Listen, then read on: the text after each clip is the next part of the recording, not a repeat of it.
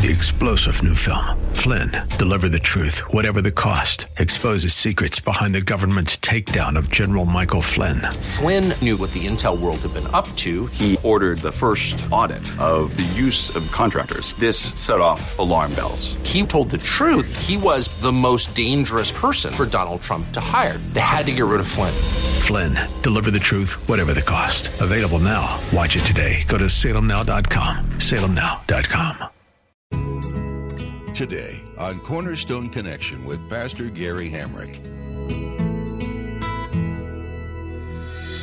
Real love is calling, listen, truth opens up your eyes. Mercy is waiting for you with every sunrise. He says, What matters is what God thinks of me. That's also an important truth for all of us, too, right? A lot of people are going to have a lot of opinions about you. You have an opinion about you. Sometimes our self assessment barometer is broken. And so sometimes we don't really have a good picture of who we really are. And so it doesn't really matter what other people think. It doesn't really even matter what we think of ourselves. What really matters is what God thinks of us. What does God think? We should live to please God. This is Cornerstone Connection, the radio ministry of Pastor Gary Hamrick of Cornerstone Chapel in Leesburg, Virginia. Pastor Gary is teaching through 1 Corinthians. You may have heard this before, but it doesn't really matter what others think of you. It really doesn't. The only opinion that holds any weight is God's. Pastor Gary will tell you more in today's message and encourage you to find out exactly what your Heavenly Father knows about you and what His plans are for your life. When you do, let it influence what you think of yourself and how you present yourself to the world. God's opinion will always be that He loves you and He's created you in the exact way you were meant to be made. At the close of Pastor Gary's message today, I'll be sharing with you how you can get a copy of today's broadcast of Cornerstone Connection. Subscribe to the podcast or get in touch with us. But for now, let's join Pastor Gary in the book of 1 Corinthians, chapter 4, with today's edition of Cornerstone Connection. Opens an open ocean, jump in and you'll find the cornerstones. Your connection run towards your new life. In chapter 4, again, the letter to the church at Corinth is more of a corrective epistle. He doesn't even get to answering some of the questions that they had written Paul about until chapter 7. And so we're still in kind of a lengthy introduction to this book where Paul is addressing some things of concern to him personally.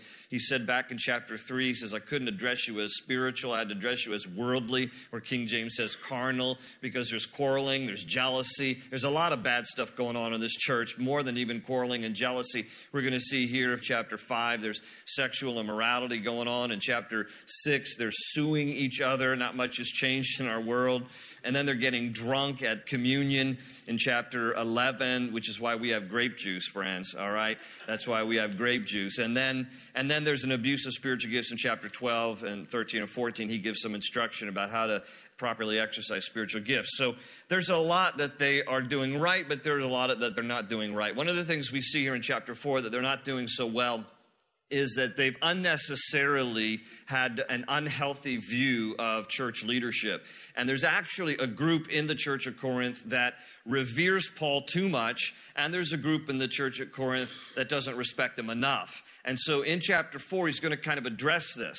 He's going to kind of tell those who are revering him too much, hey, pull it back and he's going to address those who don't respect him enough and don't recognize his apostolic authority that they need to step it up a little bit because after all god has called him to be an apostle to the church. And so he's going to kind of correct and encourage both groups here in chapter 4 now along these lines of some people revering him too much and some people disrespecting him too much there's good advice I heard years ago because most people may, in fact, treat you in a similar way. There will be some people who perhaps revere you too much and think you're too wonderful, and there will be other people who don't think that you're good for anything, and so they might even be disrespectful to you. So I heard this saying years ago that I've quoted here before, but discount the high end and the low end of flattery and criticism because you're probably neither. You're not as wonderful as some people think you are, and you know that. And shame on us when we let people think that we're as wonderful as they think we are. And you're probably not as terrible as other people think you are. That the reality is in all of our lives, if we would discount the high end of flattery and the low end of criticism, we're probably somewhere in the middle. That's where reality is. But some people will think too much of us, and some people will think too little of us. That's what's happening here in the church of Corinth. That's what's happening in regards to Paul. Some of them are just thinking way too much of him, and some are thinking way too little of him. So he starts out here in verse 1, and he says, "Uh, So then, men ought to regard us as servants of Christ and as those entrusted with the secret things of God. Now, I just have to pause there in verse 1 because there's two words that are important for us to realize in what he's saying to explain the proper view of who he is. And he begins here by saying, listen, you need to regard us as servants of Christ. And he uses a unique word here. A lot of times in the Bible, the word servant in the New Testament original Greek language is doulos. But he uses a different word here. He uses the word huperites. And huperites is from two Greek words, hupo meaning under, and ereso meaning to row. And it is a unique word that he uses here that identifies himself with an under rower. Now, back in the day, the Roman ships, the most extensive of their naval fleet, had three rows of oars. And a ship with three rows of oars was called a trireme. And he uses a word here that would describe the under rower, which was someone who was rowing in the hull of the ship, in the belly of the ship, on the very bottom of the three tiers of oars. And so he is saying, I'm that guy. I'm the guy in the furthest part of the hull of that ship, the lowest of the low, rowing. That's me. I'm a servant for Christ. And he's, he's just basically saying, listen, I'm just a nobody. I'm just trying to advance the cause of Christ. So I'm in the hull of the ship and the lowest of the three tiers. I'm just rowing for Jesus. That's the way he wants the church to see him. He says, nothing special about me. Okay. I'm just a servant of Christ. He says, and as those entrusted with the secret things of God. And that phrase, those entrusted, is another important Greek word. It's oikonomos, and it means a servant. And basically, that word is used for one who is most familiar with a household. So think of it as an indentured servant, a housekeeper, a butler, somebody who knows the household and the workings of the household and where everything is. Paul says, I'm that guy. I'm the guy entrusted with some of the most incredible things of God that I want to impart to you. And I have this wonderful privilege of just being the servant of Christ, this guy in the hull of the ship who is just rowing to advance the cause of Christ. And God has entrusted me with some incredible, deep things of God that I want to share with you. And so that's his introduction here in chapter 4. And he says in verse 2 Now it is required that those who have been given a trust must prove faithful. So he says, I want to be faithful with what God has entrusted to me. God has entrusted me with the truth, and I'm a vessel, and I want to be faithful to what God has entrusted to me. And by the way, this is not just something for the Apostle Paul, it's for every single one of us in the sense that we've all been entrusted with something. All right? All of us have responsibility in, in terms of what God has given us for something okay? And whatever stage or season of life you're in depends on you know what you've been entrusted with. Some of you have the wonderful responsibility you've been entrusted with raising children. Some of you have been entrusted with you know running a business. Some of you have been entrusted with managing money. All of us to some degree have been entrusted with managing money however much or little we might have. And so all of us at different levels just that just the fact that you might be gainfully employed you've been entrusted with a position and you need to be responsible to be an instrument of God and to be faithful to, you know, do what you're called to do there as unto the Lord. And so, whatever stage or season of life that you find yourself in, we've all been entrusted with something. And so, the key is be faithful with that and do it as unto the Lord. That's what Paul's saying in regards to what he's been entrusted with. He wants to be faithful, so should we in every other area where God has entrusted us as well. And he goes on in verse 3 and 4 and he says, I care very little if I am judged by you or by any human court. Indeed, I don't even judge myself. He says, My conscience is clear, but that does not make me innocent. It is the Lord who judges me. So let me just summarize what Paul is saying here in verses 3 and 4. He says basically this He says, It does not matter what you think of me, At the end of the day, he's like, you know, I, I want to tell you who I am in Christ. I want to tell you I'm trying to be faithful and trusted with the truth. It doesn't really matter, though, what you think of me. And he adds there, he says, it doesn't even really matter what I think of myself. He says, what matters is what God thinks of me. That's also an important truth for all of us, too, right? A lot of people are going to have a lot of opinions about you. You have an opinion about you. Sometimes our self assessment barometer is broken. And so sometimes we don't really have a good picture of who we really are. And so it doesn't really matter what other people think. It doesn't really even matter what we think of ourselves. What really matters is what God thinks of us. What does God think? We should live to please God. We shouldn't be a people pleaser, and we shouldn't think too highly of ourselves. We should have a good, careful assessment, a sober assessment of ourselves. We should esteem others better than ourselves, in fact, is what Paul says in Philippians. But otherwise, the most important thing is for us to pray and ask the Lord, What do you think of us? God, what do you think of me, Lord? And then be true to his assessment of us. In verse 5, he says, Therefore, judge nothing before the appointed time. Wait till the Lord comes. He will bring to light what is hidden in darkness and will expose the motives of men's hearts. At that time, each will receive his praise from God. In other words, you know, don't worry too much about me or anybody else, and, you know, don't get too worked up about, you know, what's right and wrong with other people. He said, let God sort all that out. He's going to bring to light in due time what is hidden in darkness. He'll expose the motives of men's hearts. Let God deal with that. That's not our job. God will take care of that, and he'll do it in his good time. In verse 6, he says, Now, brothers, I have applied these things to myself and Apollos for your benefit, so that you may learn from us the meaning of the saying, Do not go beyond what is written. And then you will not take pride in one man over against another. For who makes you different from anyone else? And what do you have that you did not receive? And if you did receive it, why do you boast as though you did not? So he, again, it's just this whole craziness of like, he, he's like, don't go beyond what is written. Don't overly, you know, revere people like me and Apollos. He says, I'm applying all this to myself and Apollos as well. He says, you know, verse 7, who makes you different from anyone else? No, you're no different from anyone else. Verse 8, he says, already you have all you want. Already you have become rich. You know, in Christ, he's talking about, he says, you have become kings, and that without us. In other words, it's the work of God's Spirit. We, you know, we're not to get all this credit. He says, How I wish that you really had become kings so that we might be kings with you. For it seems to me that God has put us apostles on display at the end of the procession, like men condemned to die in the arena. We have been made a spectacle to the whole universe, to angels as well as to men. Now, now here's what he's going to say. He's, for those who are revering him too much, he's like, you know, don't put us on a pedestal. He says, because in reality, you know, God has called us to live a life as apostles that we're going to go through some suffering, we're going to go through some difficulties. Don't envy my life, okay? Envy Christ if you're going to envy anybody, because he goes on there to say in verse 10, he says, We are fools for Christ, but you are so wise in Christ. We are weak, but you are strong. We are honored. Uh, You are honored, we are dishonored. He says, To this very hour, we go hungry and thirsty. We are in rags. We are brutally treated. We are homeless. We work hard with our own hands.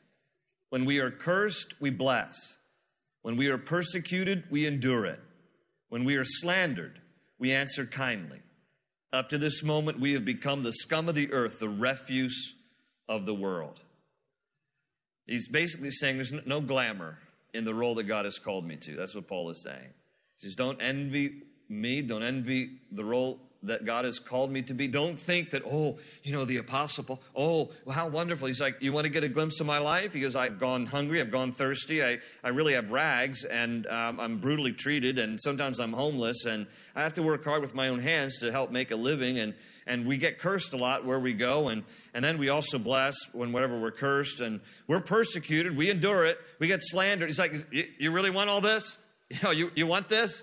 So, so he's, he's like helping them have a, a proper perspective. Don't, don't overestimate me. Don't revere me more than you should. Have a good assessment, but don't, don't go overboard. Now, he's going to switch here also. Verse 14, he says, I am not writing this to shame you, but to warn you as my dear children, even though you have 10,000 guardians in Christ, you do not have many fathers, for in Christ Jesus I became your father through the gospel. So now, now he's going to shift a little bit. He's going to address people who think Paul's nobody. So, because he has to establish that he has some apostolic authority, because after all, they've written him in advance with some questions.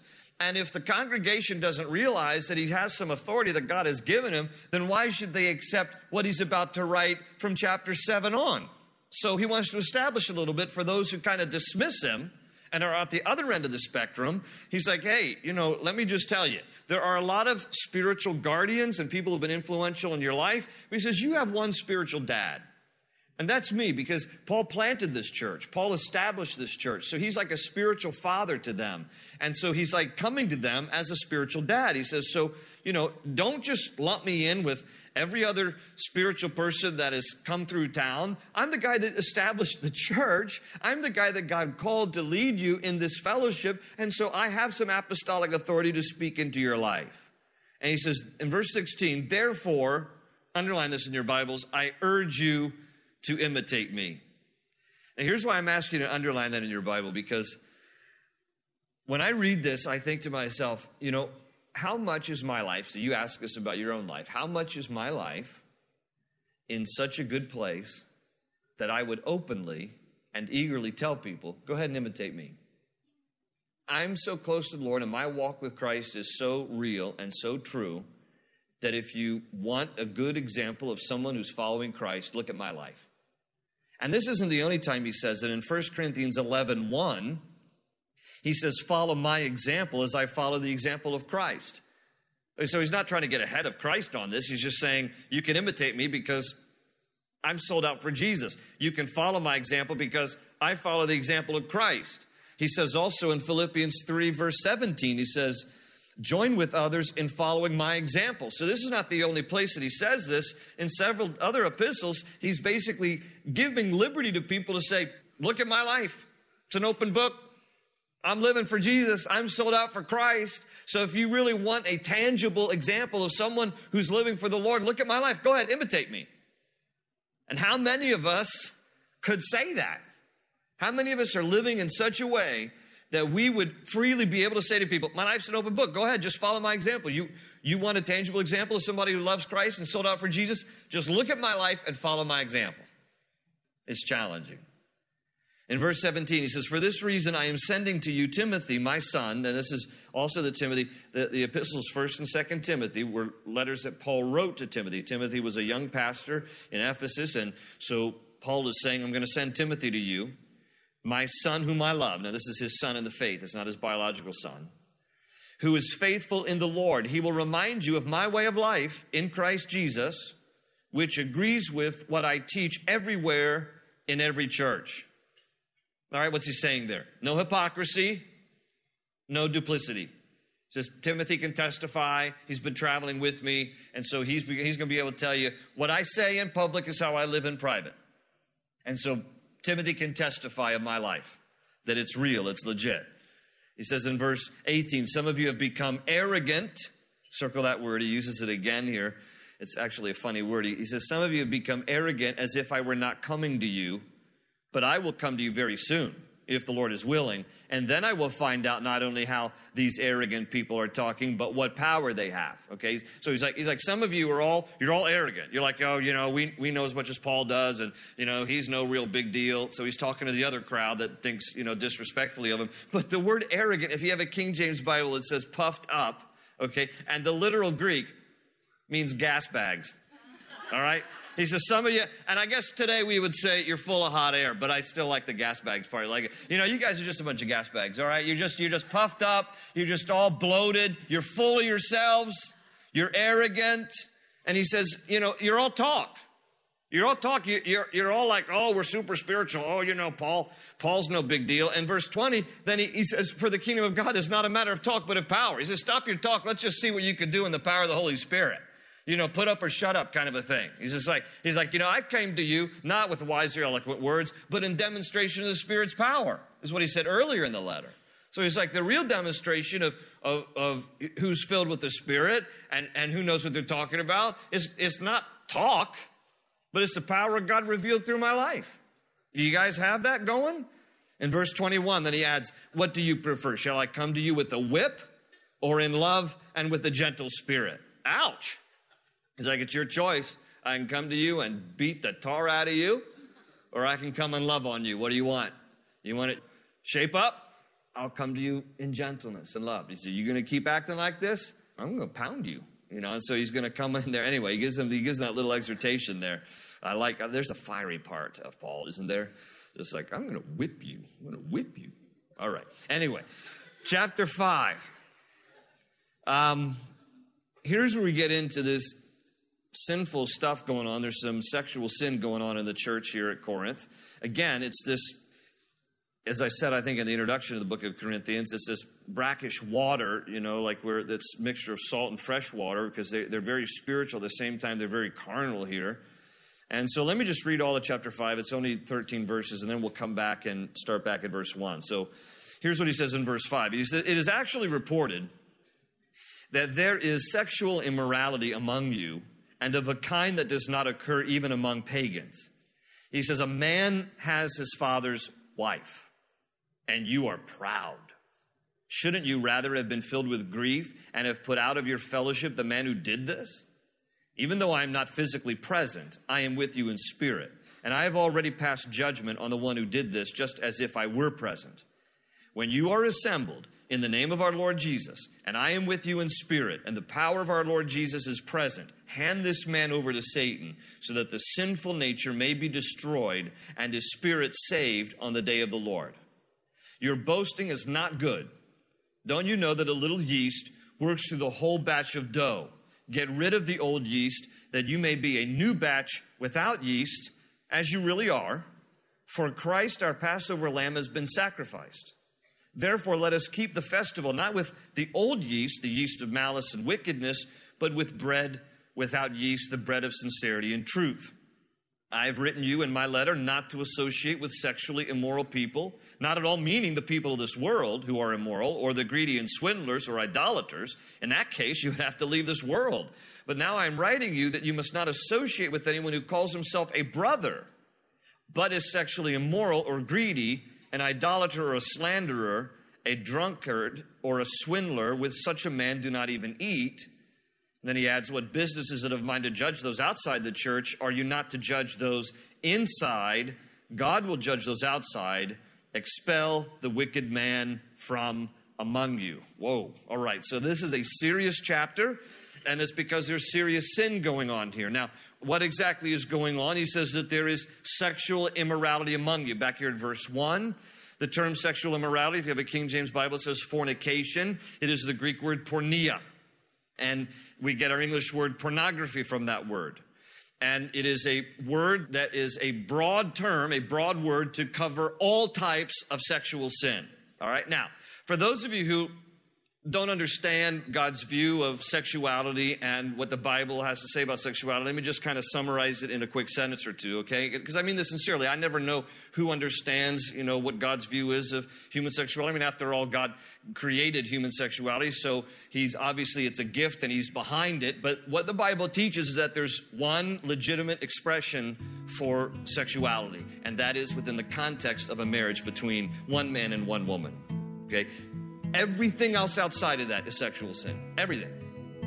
Yeah, I know that sounds like so narrow. Well, here's the deal God created a beautiful thing that is a beautiful gift to be enjoyed in the context of marriage. Open an open ocean, jump in and you'll find the cornerstones. Your connection run towards your new life. The Apostle Paul's message to the church in Corinth was frank and powerful. They needed to make some changes. They knew the truth of Christ because Paul had spent time planting the seeds of truth.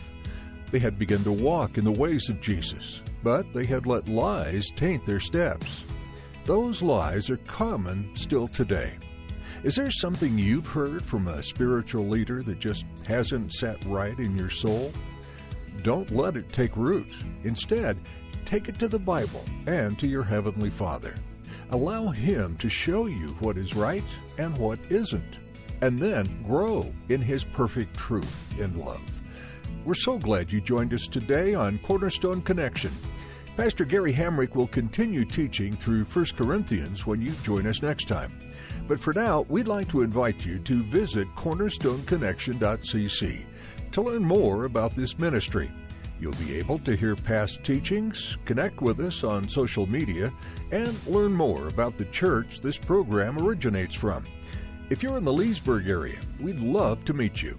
Come visit us this Sunday at 8:30, 10, or 11:45 a.m. at Cornerstone Chapel. You'll find directions and more information on our website. Again, that's cornerstoneconnection.cc. We're excited to have you join us.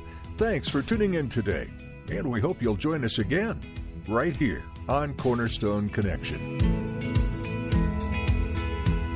They say you're a wandering soul, that you've got no place to go, but still you know,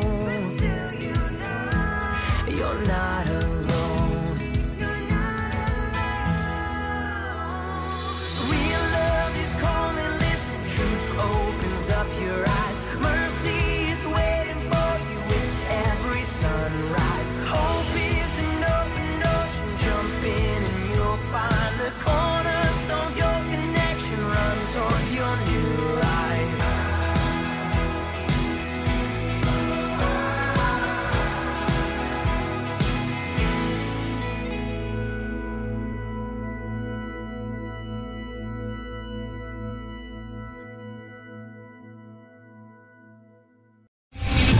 General Michael J. Flynn, head of the Pentagon Intelligence Agency, knew all the government's dirty secrets. He was one of the most respected generals in the military. Flynn knew what the intel world had been up to. He understood its funding. He ordered the first audit of the use of contractors. This set off alarm bells. The explosive new documentary, Flynn, Deliver the Truth, Whatever the Cost, uncovers the facts behind this scandal. Flynn told the truth. He was the most dangerous person for Donald Trump to hire. I find out the worst enemy that I'm going to face in my life is right here in America. They took my assessment and they wanted me to change it. And I was like, I'm not changing it. They had to get rid of Flynn. With in depth interviews, archival footage, and never before seen personal records of the man behind the headlines. I just felt like I was drowning. Flynn, Deliver the Truth, Whatever the Cost. Available now. Watch it today. Go to salemnow.com. Salemnow.com.